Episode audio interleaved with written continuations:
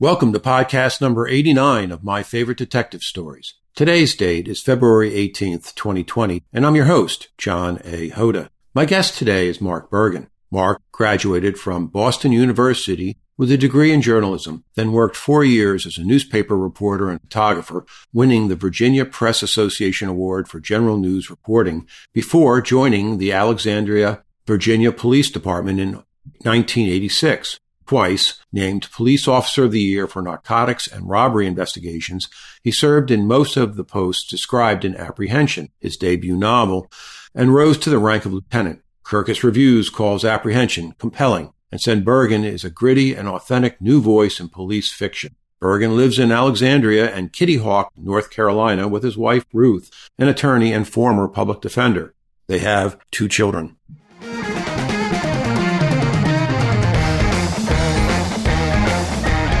Welcome to My Favorite Detective Stories. My Favorite Detective Stories features successful private investigators. They offer insights into their careers and advice to those just starting out or to those who are struggling. You will learn from the best. Of course, we cannot finish the show without asking them to share their favorite detective story. On alternating weeks, we will hear from crime fiction writers who discuss their latest books and what makes their fictional detectives tick. Throughout my investigative career spanning five decades, I cannot think of a time that I didn't have a good crime novel on my coffee table or bedstand. We will also talk about their favorite authors as well. As a working investigator, coach, and writer, I hope to bring inspiration, information, and entertainment in the areas that interest me most. Gather around my campfire as I invite you to listen in. This episode is brought to you by my own crime thriller with a mystery twist, Odessa on the Delaware. A Russian gang enforcer is on a murderous rampage to take over the entire Philadelphia mob scene. A homeless vet doesn't know that he has the proof or that he's next on the list. The stakes are high for this deadly cat and mouse game set on the bleak Philly waterfront of years gone by. FBI agent Marcia O'Shea, a gunslinger from the Miami cartel days, is back in her hometown, quietly finishing out her career, but now is drawn into this case with a secret pushing her doggedly to follow the clues, only to uncover a greater secret that may get her killed in the final showdown. You can buy Odessa from your favorite online retailer. Hi, Mark. Welcome to the show. Hi, John. Thank you very much for having me on. Oh, you're welcome. I knew that we'd be uh, talking again after our BoucherCon attendance. Uh, we were both uh, debut authors, I believe. Am I correct? Yes, yes, yes, very excited. And when I saw apprehension there, I said, "Ooh, ooh, I've got to, uh, I got to talk to Mark. I got to find out more about this guy." And you were so gracious to say you want to come on, but our schedules had to, we had to wait until now, which is fine. I mean, no, no wine before it's time. Gave me time to think of something to say. Uh, no, I don't think you have a problem with that, and neither do I. But, but in any event, um, so uh, again, um, I'm talking to another uh, person that decided to raise their hand and uh, uphold the oath of uh, and to be a um, sworn law enforcement officer. And I want to ask you about you know how you got started and you know your career and tell me about your writing as well and how that dovetailed with it and just kind of walk me through it. And then uh, at some point we'll uh, that'll give us the lead into apprehension. So uh, the floor is uh, yours, sir. Okay, I'll talk fast. Um, I was born in Philadelphia. That's one of the reasons why I enjoyed your book, Odessa on the Delaware, so much. Okay. Uh, we, we moved around. I grew up in the Philadelphia suburbs, mm-hmm. uh, and I'd always been interested. I've been interested in two things. I've always wanted to write a book. From the time I was a teenager, I remember getting out certain books a second and third time just to reread them and see how the author did it. Really? Alistair, Alistair MacLean was my favorite. Okay. My books are, are nothing like his. Um, but I'd always been interested in, in law enforcement too. But growing up around Philadelphia, I kind of had a bad view of police. Um, Philadelphia police were somewhat known for brutality, racism, and and graft. Mm. And it's it's embarrassing to say it wasn't until I got through college and journalism school, and then was a newspaper reporter first outside of Philly, and then uh, in Alexandria, Virginia, where I was assigned to the cops and courts beat, that I got to know cops personally I got to ride along. I got to sit next to them in court and watch how excited they were to get to get guys convicted. That I figured, hey, they're they're normal people. I can do that job. Yeah. So I signed up and I was hired January of 1986 by the Alexandria Police Department, and I worked there for 27 and a half years.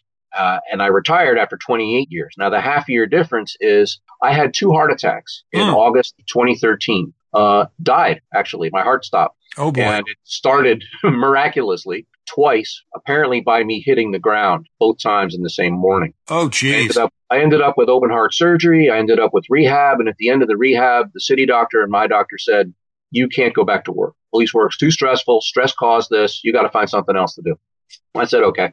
Um, I had, for some reason, in 1988, more than 30 years ago, I was working on a drug unit. I was working 56 hour, 50 or 60 hours a week. Uh, my first marriage was coming apart. And I found myself suddenly drawn to the typewriter. I, re- I started writing a book. I wrote three pages of notes. I'm a plotter. I'm a person who has to plot out Mhm. the whole book and the whole story and know the ending. Yeah, So I wrote three. P L P L O T T E R, not P L O D D E R. Yeah, a plotter. A plotter. May apply too because it took me 30 years to get this thing done. Um, but yeah, I had a beginning, some middle, and an end, and I put them completely aside. Went back to work, uh, uh, thought about them, but never thought of writing it. And it it changed over time. In the initial notes, which were primarily about a cop in trouble, under a lot of pressure, working on a case when some when a bad thing that he did the year before is about to come to light, and it'll probably send him to prison. Mm. One of the ways I put pressure on my cop was I murdered his daughter. yeah, I'd say that's uh, a little bit of Yeah. pressure. Yeah. Well, too much because when I remarried again and had a daughter of my own, number one, I couldn't write that scene. And number two, I knew that losing a daughter that way would so totally destroy my character that the story couldn't happen. So when I eventually wrote it, uh, she became a niece. Still a big loss, but not the uncontrollable loss and devastation that this would be. Yeah. So I pulled out A real when I knew I had to when I knew I had to retire, I pulled out the notes. I started bridging the gaps between the beginning and the middles and the end and threw out some of the middle stuff and wrote an outline of about 34 chapters and just started banging it out. It ended up being 37 chapters because in the middle I figured out I needed another day. It takes place over a 4-day period. Okay. It took me a year to write. It took me a year to rewrite. It took me 3 years to find a publisher and it just came out last July. Ta-da! Yeah, yeah, you know how that feels. Yeah. Well, you have a lot of books. Yeah, I'm happy for you. I am. I mean, and I- and and the journey, although not very straight or narrow, and not very uh, uh, smooth, uh, is one that uh, going going along with the determination to write a story and get it out there to the world. Uh, there's a lot to be said about it when you hold that finished product in your hand, and there's uh, and if you're not your your f- most favorite reader, then uh, shame on you. You haven't written a very good book. That's the way I feel about it. Um, Okay. There are times when I sit down uh, with my very first book and I'll read a, a page or two, and before you know it, it's more than a page or two, and then Mhm. I'll come to bed. And uh, my wife will say, "Well, what kept you awake?" And I said, "Oh, I was just reading my favorite author." So you know, but anyway, so I, I want to kind of go backwards over a little bit of this because um, I, as you know, I'm, I'm from the Philadelphia area. I grew up in Norristown, which was in Montgomery County. Yep. Uh, what uh, suburbs were you part of? Just just to say hi. Mo- Montgomery County, No Lower kid- Merion Township, the, the, the scene of the ending of your novel Odessa on the Delaware. Well, I hope I, I hope I got that palatial estate right. So yes, you did. There were a lot of them around. yes, But it was so fun reading the other sort of touchstones in, in Philly. Eighth and Oregon, Mhm. uh, Temple University, the waterfront, the Olympia, the Mhm. USS Olympia. I've got to been on that so many times. God, as a as a Boy Scout, you know, Yeah. a Cub Scout, right? Yeah, me too. And then, um, so the thing about what you said about Philly was I shared your original um, concerns about Philly PD. Um, there, there was a time, there was a saying, and I don't know if you remember this, when Frank Rizzo was the police Oh, yeah. commissioner, and the saying was, "Clubs are Trump." Now, obviously, you know what that meant. You know, so- yeah. yeah, Yeah. and I, if uh, I heard that, I forgot it. But yeah. yeah, and then afterwards, I was actually an intern with the Philly PD uh, in the summer of '75, and at the time, the Pennsylvania uh, Crime Commission Yep. was running roughshod over what was going on in some of the districts, and Yep. I said to myself, So I, I mean, I had rabbis from, you know, where I was in my internship. I had people that, you know, were saying, John, you know, go to the academy, go to the academy. And I used the lame excuse, Mark, that I didn't want to pay the city wage, you know, hmm. a whopping 6%, you know, but I used that as a lame excuse because I just didn't want to throw myself into a situation where, um, you know, my, my police department was going to be in the newspaper in, yes. in, in not such a bad way not such a good way, excuse me, not such a good way. So I passed on that. Um, with wisdom and experience now and having been a cop, I realized that uh, with a little bit of uh, having the right kind of mentorship or right kind of leadership, I could have steered around some of those minefields. And that, it's a regret of mine that I didn't get into a larger municipal police department with a lot of different, uh, uh what do you call it, uh, specialized units. That's it, specialized units. Just wasn't, you know, straight patrol or one or two cops. So, uh, long story short, I felt that, uh, you know, I passed on that. That was a regret of mine. But anyway, you got to see it and got to see them later on doing your journalistic work. Where, where did you do your journalism out of uh, when you were out uh, there? Two, two, years for a weekly outside of Philadelphia in Chester County. Okay. Called the, called the Suburban Advertiser. All right. And then two years for a daily in Alexandria called the Alexandria Gazette. It was an afternoon paper, so we had a morning uh, deadline, and I would go in about six, you know, see what fires happen, see what shootings happen, went, go to the police station and read the arrest reports and see if there's anything that looked like a story. Because mm-hmm. you could look at an arrest report, and if the time of the offense was, let's say, 1 a.m., and the time of the arrest is 1.30, that's a story. Yeah. That's a burglary in progress with an arrest. And I can make a story, I can make five or six paragraphs out of that. And I'd get two or three of those a day in the paper and then in the afternoon do features and stuff. But I'd always I guess the, I was using journalism because I thought that was the closest I could come, but I would really rather be on the other side of the yellow tape, and mm-hmm. then I had the chance to. So, uh, tell me about that. Just you know, kind of walk me through that process. I know you have to blow off your memory banks to go back there, but uh, when what was it like making that decision? And did you and, and then tell me about the process and how you went through the well, academy and how you became a rookie and all that other good stuff. It was an easy decision for me because I'd always wanted it. And I liked the guys that I was seeing on this department. Some of them became friends and stayed friends. I only applied to two departments. I applied to Alexandria and to Fairfax County, which is the larger county that sort of surrounds the city. Mm-hmm. Uh, I was really only serious about Alexandria. I liked more the job that they did than the county. The county was half suburban and half rural, mm-hmm. but the city of Alexandria had a city in it. Right. And I and I like the city work. I like the city lifestyle. Uh, when my department found out that I had passed the police test, because of course the department has to do background investigations, and they call my bosses and they say, "Are you trying to be a cop?" I said, "Yep." They said, "Well, you're off the police," which was pretty logical, and I probably should have approached them at, at first, but I, I thought I could still do a fair job.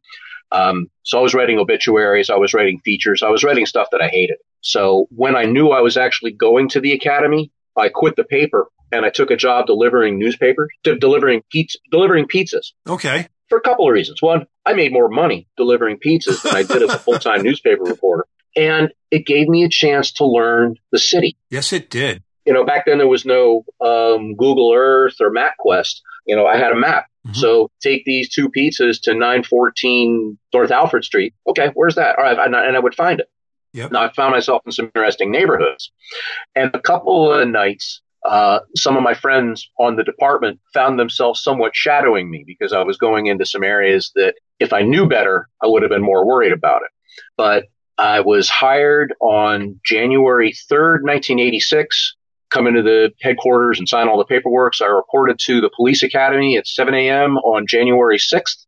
And the academy was about three months long. Yeah, makes followed sense. by followed by 10 weeks of local training, of field training. Mm-hmm. And the weeks were four days long with two days off between them. And the last week wasn't training at all. It's what, if you remember, maybe you called shadow phase, where your FTO rides in plain clothes and you make all the decisions. Oh, okay. So nine weeks of four days was 36 days of field training. Now it's at least double that. Okay. Because the four guys have got a lot more to know. There's a lot more intricacy to the job, the oh, specifics sure. of ports. Um, I was in patrol for a year. I was selected for a, well, it, it started as sort of a flying squad the tactical unit. They wanted officers set aside that they could use for anything that came up from a parade to a surveillance. But we tripped over drugs. We had no cars, so we would borrow cars just to get out onto the street. Sometimes they were old beat up administrative cars, the secretary's cars. Mm-hmm. And we found ourselves driving through some of the drug neighborhoods and they didn't see us coming. Mm-hmm. And so we, we capitalized on that. We were in uniform, but we put on big, big overshirts or jackets or something to hide the patches and we could drive right up on the drug deals. So we were in place when crack cocaine hit the city in about 1987. Boom. Before that, it had been marijuana. It had been Love Boat, which is PCP laced marijuana that was sold in a big foil packet so you could see it from a car driving by in a hand to hand transaction. Mm-hmm. And we learned to sit a block or two away with binoculars. We learned to sneak in at night through the bushes. And we grew as the crack cocaine grew. We you were on the ground floor. yeah, we may be a reason why Alexandria didn't have a tremendous rise in the homicide rate like DC did. Mm-hmm. Um, I did that for about two years. I really did that until I figured out all I was doing was giving a bunch of kids a felony record.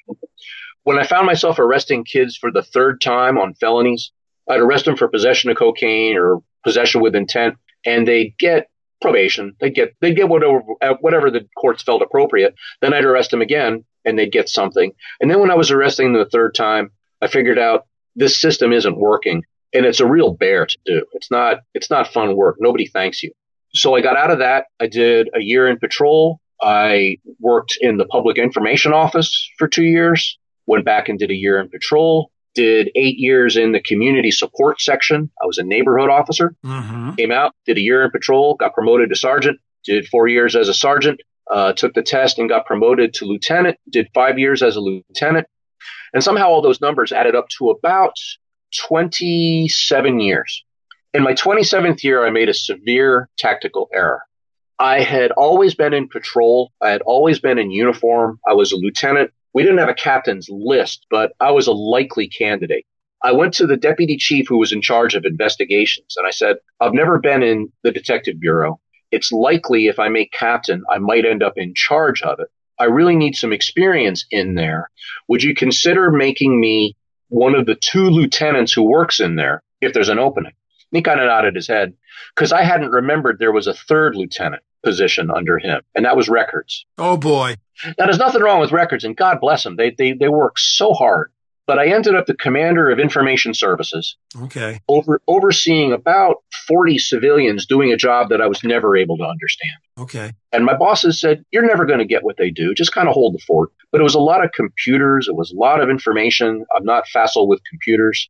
And then about six months later, they came to me and said, We're losing both of our public information officers. One is becoming a realtor, and the other is eight and three quarters months pregnant, and she's about to go off on leave. We need you to be the PIO too. I said, oh, okay. And that job isn't as fun now as it used to be because there's much less actually talking to the press and there's much more distribution of reports and information. And again, it's computers. So now I'm working two computer jobs. And after 27 years on the street, my two computer jobs, I had two heart attacks. And I think that I was great on the street and they wouldn't let me back. So I actually retired in March of 2014. Okay. I finished the book in January of 2015, and then I rewrote it for another year and shopped it and shopped it and shopped it and finally found a publisher that would take it over the transom. I never got an agent. Okay. I did get a book. That's great. So, um, two things there. First, I want you to tell me about the book. Tell me about your protagonist and tell me about how you crafted it and, and what the story is about and who your protagonist is. And then I'm going to ask you about who your favorite author yourself, somebody that you liked growing up. So good. I have a lot of those. My hero is John Kelly. He's a detective on the Alexandria Police Department. Going into about his eighth year, he's in youth services and he is we all know how complicated a job's work time is and sometimes how complicated their lives are and the pressure that it, that it exerts. But this week, John Kelly has got one job to do. He has to shepherd a family through the trial of the father for child abduction in order to protect the son who was the father's um, victim. The father's a pedophile. Right. And all Kelly has to do is get them through trial. It's an open and shut case, except for two things. One, a secret, stupid, terrible, violent thing that Kelly did the year before, right after his niece was murdered, is about to be dug up by his fellow detectives working another case. And when it comes up, he's going to lose his job and he'll probably go to jail. And there's nothing that he can do about it. The other wrinkle is the pedophile's defense attorney is Kelly's new girlfriend. Ah. She's a public defender okay. and she's got two secrets herself. One is a wonderful, happy secret she's going to share with John and it's going to change their lives. The other is the way she's about to destroy him in court in order to win her case. So I drop rocks on John Kelly's head over and over and over for four days mm. until he's pushed to the limit and he's maybe pushed beyond the limit. I won't exactly say what the limit is, but let me say that when I started, when I first envisioned this book, it was about race relations. I was a member of an all white unit, that tactical unit that came to be called the Jump Out Boys, mm-hmm. making drug arrests, working all those hours. And 95% of the people we arrested were young black men. Right. Because that's what the drug, that's what the street level drug market in Alexandria was comprised of. Mm-hmm. We weren't picking on black people, but the drug trade was within the black community. I understand. And that put a lot of pre- that it, it put pressure on them, but it put a lot of pressure on us. So I had envisioned that as the theme of the book. But when I had the heart attacks, if you've ever had a serious medical issue and you end up sort of moving through the medical system, you go place to place, you get in an ambulance, you get in an, an ICU, you go into an emergency room or an operating room. They always ask you, do you know why you're here? They want to evaluate what you think you know about it and they want to hear your voice. And I would say, well, I was found to have a 100% blockage of the LAD, the left anterior descending. It's the main coronary artery and they don't find it in living people. It's called the widowmaker. Oh boy. And I can see their eyes get really wide. And some of them, if they know you're a cop, they're, they're, they can be a little rougher. They say, that's the widowmaker. You should, you, you know, you, you're, you, you shouldn't be here. I had one nurse at Sentara Norfolk Hospital put her hand on my shoulder and say, you're not supposed to be here right now. God has something more for you to do. Now that isn't necessarily my, my, my vision of what God does for us down here, but I thought about it. Mm-hmm. And then, then when it came time to write the book, I thought about it again and thought, is there something more I can do with this other than just write a book, other than just put some McDonald's money in my pocket? Mm-hmm. So I thought about the impact that suicide has on police agencies. Oh, um, yeah. all, all of us who are close, but maybe not all the public know that at least twice as many officers kill themselves as are killed on duty every year. Mm-hmm. And on my department, in my 28 years on, we had one officer who was murdered in a drug related shootout and three shot themselves. Plus, two of our sheriff's deputies in our city also took their own lives in that period. So that's five to one. Yeah. I decided I would both play up the the suicidal stress of the job and dedicate some of my profit to police anti-suicide efforts. Uh, right now, I give 50% of my profit to different agencies. I've given money to the Southern States uh, Police Benevolent Association. Uh, I'm going to be working with the National Police Suicide Foundation, just as I identify groups that, that I think are doing a good job to both let the public know and to educate departments on how to deal with this and educate officers how to come out and, and talk about it themselves. Cops are never going to talk about this. They're scared to, they're scared they're going to lose their gun. I see sometimes my book might be a way that if they talked about the book, they might be able to talk about the pressure they're under. So that's sort of where I'm, where I hope the book is going to go. No, understand completely. And uh, having been law enforcement myself and understa- yeah. understanding the pressures that go on uh, during the course of policing, that uh, and that every day you make any kind of a felony car stop, you, any, walk into any kind of domestic, there's a chance of death. But the more insidious one is the one that eats away on the inside, and there's very little in terms of uh, support or a way uh, for uh, active active duty law enforcement to be able to uh, deal with those issues, like you said, because they're afraid of being outed and losing their uh, losing yes. their shield and uh, God forbid, you might have to go out and get a real job. And that's, you know, and, you know, we both laugh about that being, you know, former law enforcement because the fear was legitimate. You had the greatest gig in the world. Then you have to go out and earn a living. Oh my God, how am I going to do that? That's right. So, yeah. So I understand. No, I, I, am with you on that. Um, very, very interesting way that you peeled back or you went deeper on that. And uh, with your rewrites, you went into you know further on this to to really hone your craft on this book. Um, that sounds good. Uh, tell me the name. Tell me the uh, publisher. Tell me how they can get it. The book is called Apprehension.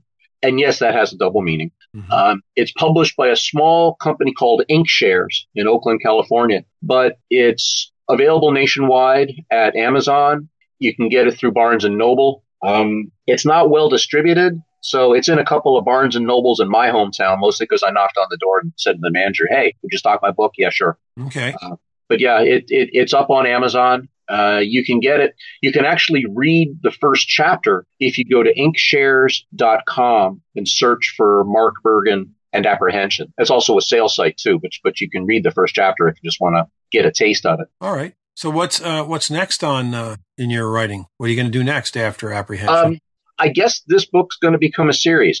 Uh, apprehension was actually set in 1988.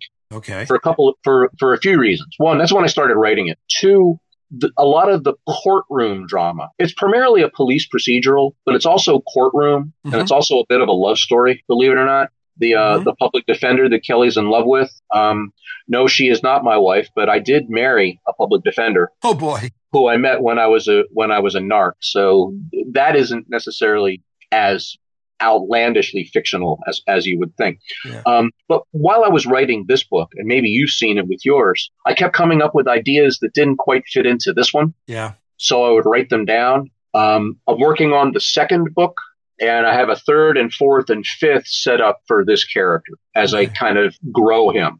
The first book was 88. The second book is going to be shortly after 9 11. So 13 years later.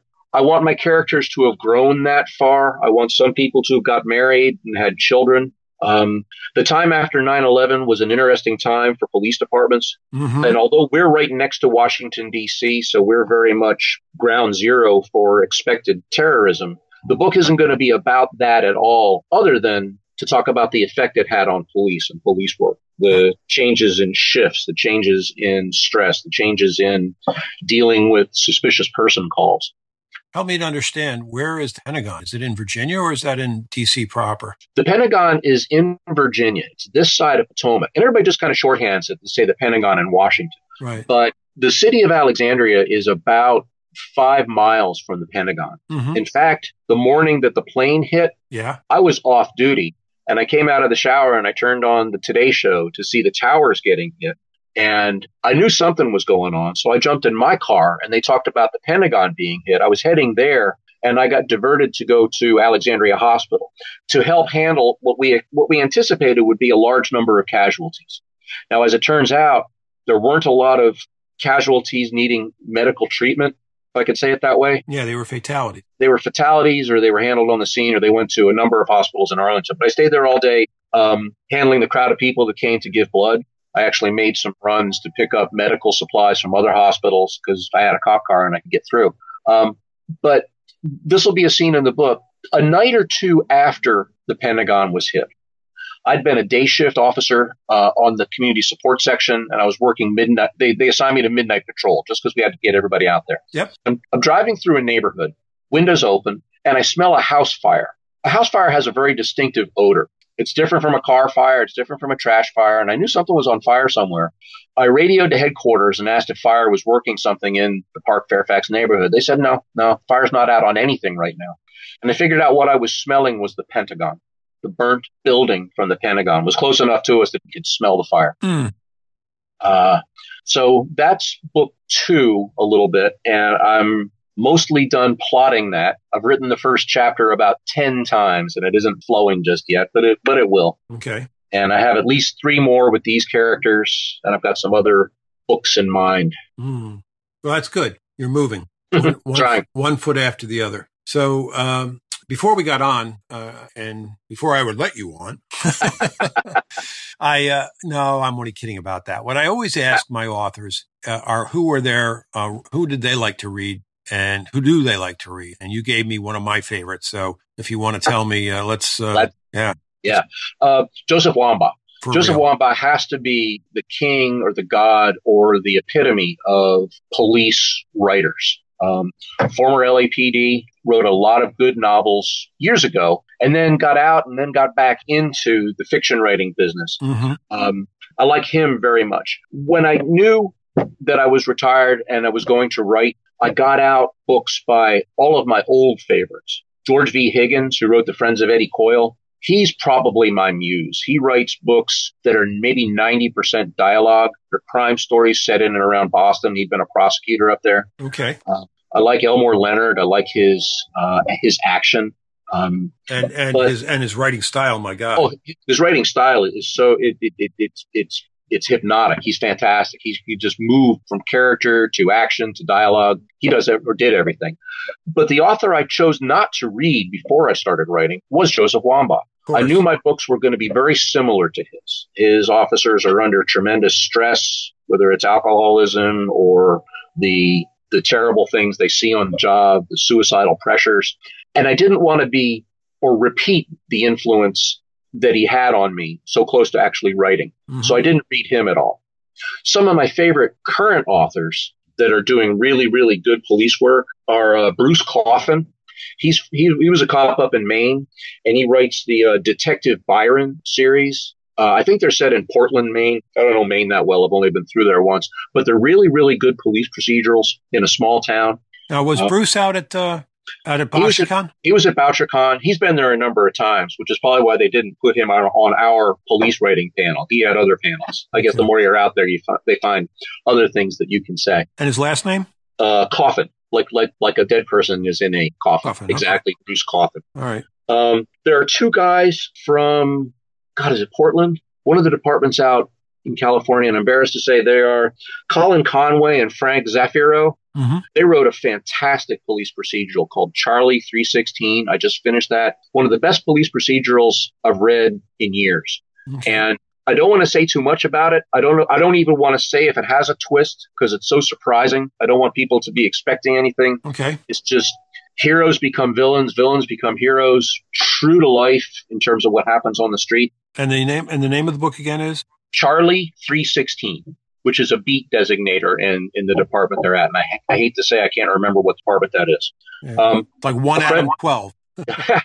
yes, yes. Um, Dana King, you might know. He's a civilian. And as a civilian, he writes the best civilian written police procedurals I've ever read. Okay. He writes about a little town in Pennsylvania called Penns River. He's written about five books about detectives out there. Dana King, um, friend of mine too. So, so I'm glad to plug him. Okay. And there's a guy whose book I just read. I just finished it, and I'm really, really hoping he's going to write more. His name is John Hoda.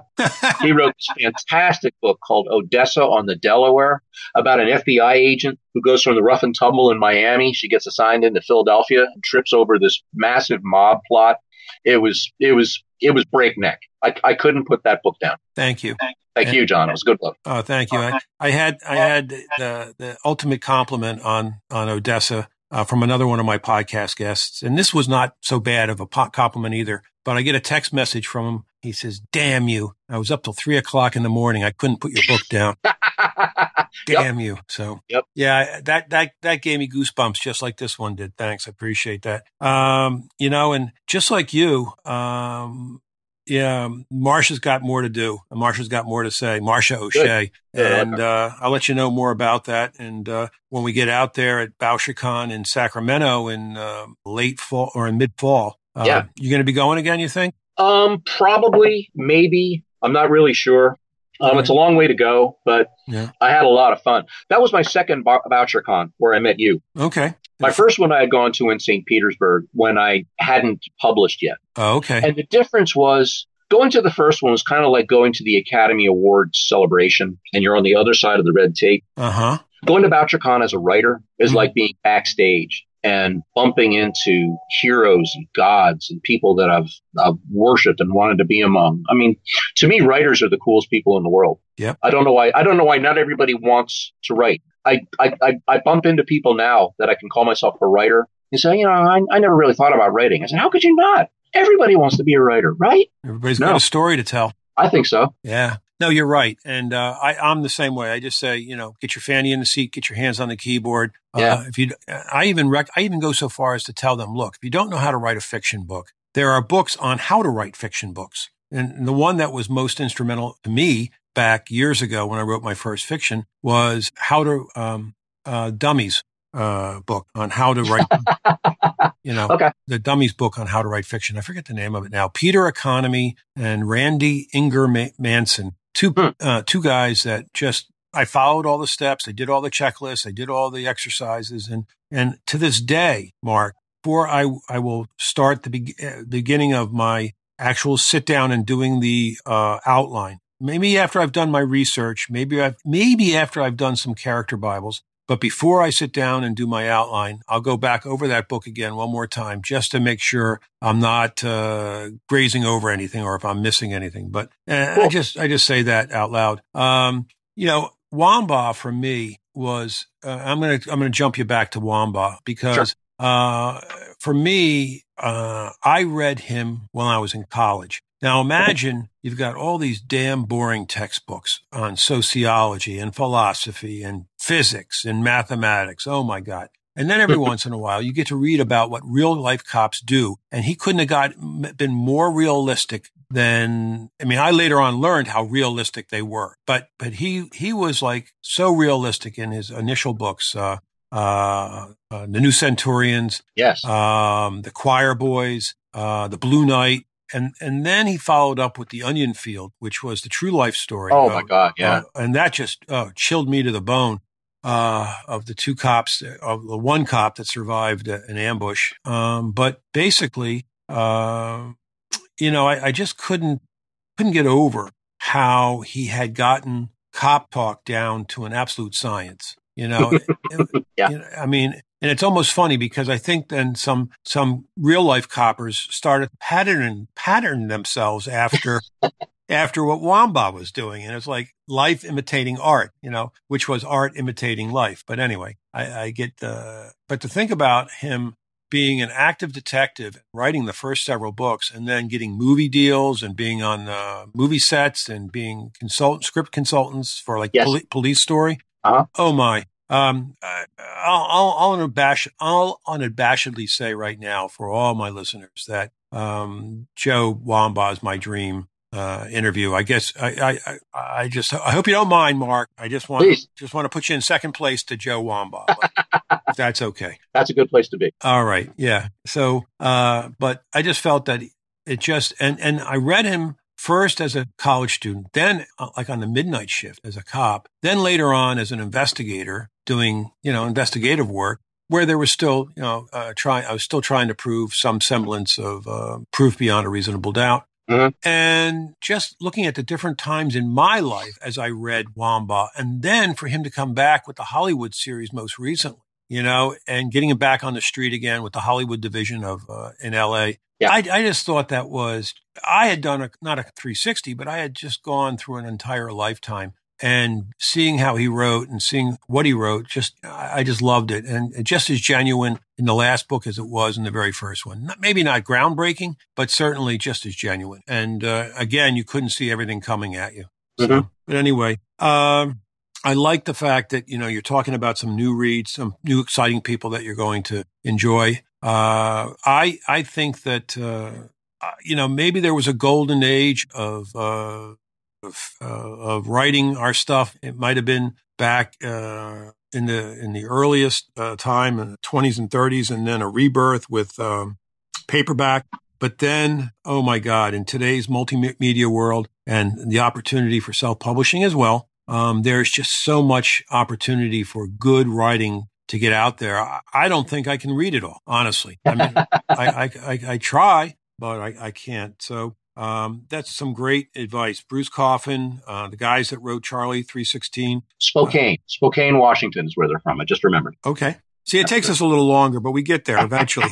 you know, uh, I had a podcast guest on a couple weeks ago, and uh, I thought about a, a joke, a, a, writer that uh, a comedian, and it wasn't until like the next day that I got that name came to my head and I typed him and he said, yeah, you're right. But it took, it took me 24 hours for the, the brain neural pathways to get back there. Anyway, so, um, I, I, really appreciate you coming on today. I, I thank you so much. Um, you have, so you mentioned some nice, uh, nonprofits and these are where people could also make uh, contributions if they wanted to. So let's go there again. And let's just give another shout out to uh, how they can get apprehension and how they can get in touch with you. So, kind of working backwards, tell me about your favorite uh, nonprofits as it deals with suicides and, and police police suicides, well, and, and, tell me about uh, your book, and then tell me about how they can get to you like I said, when I was writing it, I pledged to give a percentage of my profits to um, police suicide prevention. And when I was first writing it, I decided I was going to give 10% because that, that was going to be a good amount of money. I was going to be famous like Andy Weir and I was going to get a $100,000 profit for the first book and a $100,000 mm-hmm. movie deal. Right. And that didn't quite work out. So I bounced it up to 50% just so I could put some zeros on the check. And I was able to give money to the Southern States Police Benevolent Association. Mm-hmm. They have um, an organization within them called the Police Benevolent Fund. And there are PBAs all across the country, and you can check with them and see whether they have any organization within them that's that's targeting suicide. Okay. There's also a fine group called the National Police Suicide Foundation. They're a 501c3. They're based in Delaware, and I was fortunate that even though I wasn't at that point a cop, I was retired, I was able to attend a three day training program put on by Baltimore PD. And Dr. Robert Douglas of the National Suicide Prevention Foundation spoke. And he really impressed me. They do those two things I talked about. They teach departments how to both reduce stress on officers and recognize when some of them might be pushing the limit and then what to do with them. And they also run a no-tell hotline, a helpline that officers can call into without fear that this organization is going to call their department. They can ask for help. They can get help.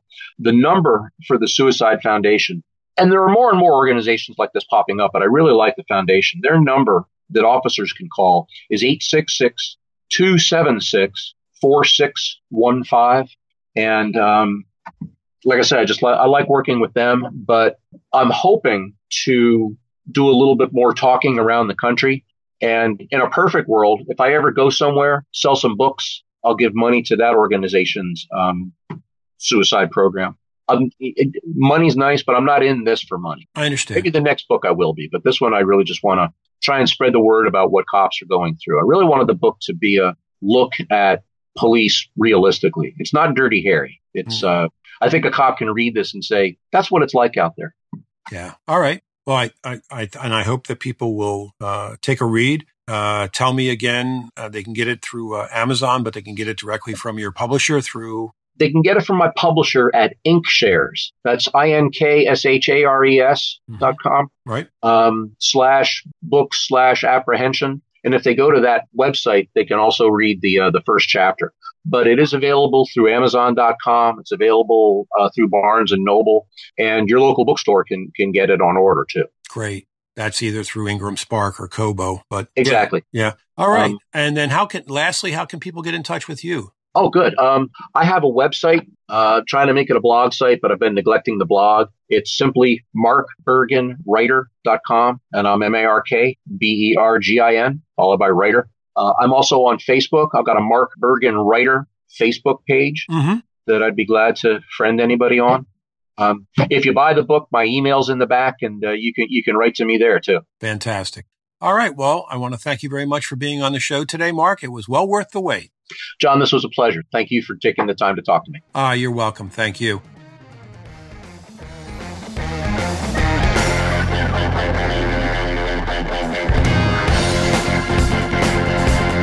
Thank you for listening. I hope that I've earned your interest and time. If you have any questions or comments, you can leave them at the website www.johnhoda.com. It's J O H N H O D A.com. Our guest next week is Kelly Riddle. Kelly is a private investigator operating from San Antonio, Texas. He's licensed throughout uh, much of the United States and has 61 investigators working for him, and the company is called Kelmar Global. He started as a law enforcement officer after attending the University of Northern Alabama and then returned to Texas where he became an insurance investigator and quickly uh, created a uh, company to service the needs of the insurance industry. And it's from that location that Kelly then grew his business into its present form. He is an advocate of membership in trade associations, particularly private investigation associations, and is a member of over 20 different associations. Additionally, he is a prolific writer. Also, he is the creator of a school online for private investigators and is a seminar and conference speaker well sought after. It is my pleasure next week to have Kelly Riddle on the show.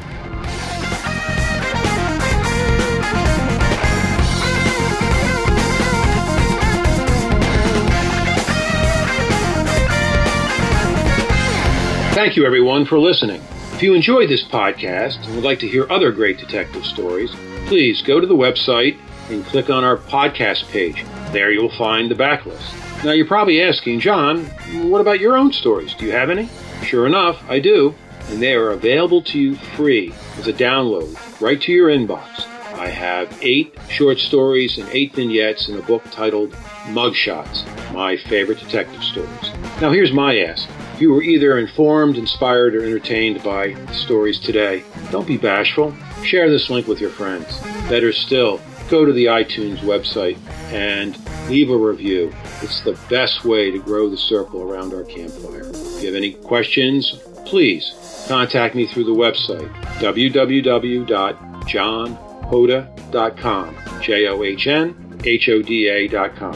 Thanks so much and have a great day.